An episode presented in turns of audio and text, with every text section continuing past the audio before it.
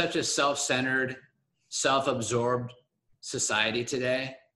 And then people get isolated, especially with technology. And so we're a very isolated in, in, as individuals. And even most overly confident people that you see showing up in the world are inside are deeply insecure mm. and they're actually projecting their insecurity as confidence yeah. but it's not real. It's like a facade. So they're not really in touch with their emotions. And then mm-hmm. other people who are on the other side of that are thinking man i don't feel that way. Mm-hmm. and so they're feeling like something's wrong with them when the reality is it all comes back to an identity thing at some point. Like we have to understand you know we have to get grips with who we are and, and come to grips with that outside of our performance. And then we create out of our identity versus allowing our identity to be created by what we've done in yeah. life. I think that's one of the things that I, you know, if I look at one of the biggest deficits in society today, it's like true mentorship. It's like truly leading people into a place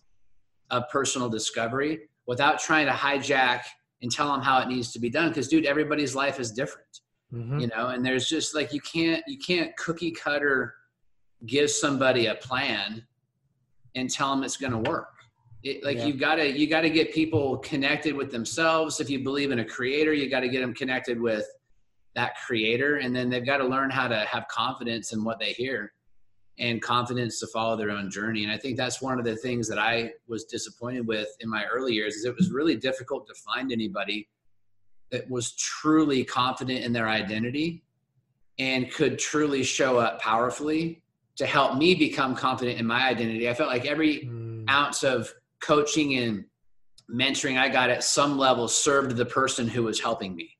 Right. And, mm. you know, it's hard to be objective when you take feedback that people are giving you because it ultimately is leading you into their cause and advancing their their purposes and it really was never about you mm. it was really never about me so anyway no that makes sense man. I resonate a lot with uh, with what you're saying. Um, i'm excited for us to have this conversation.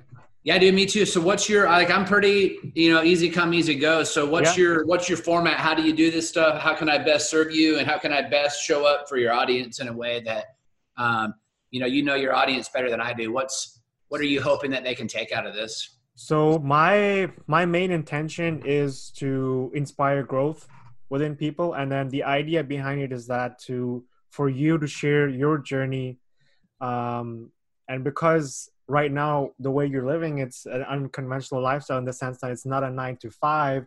You do many different things.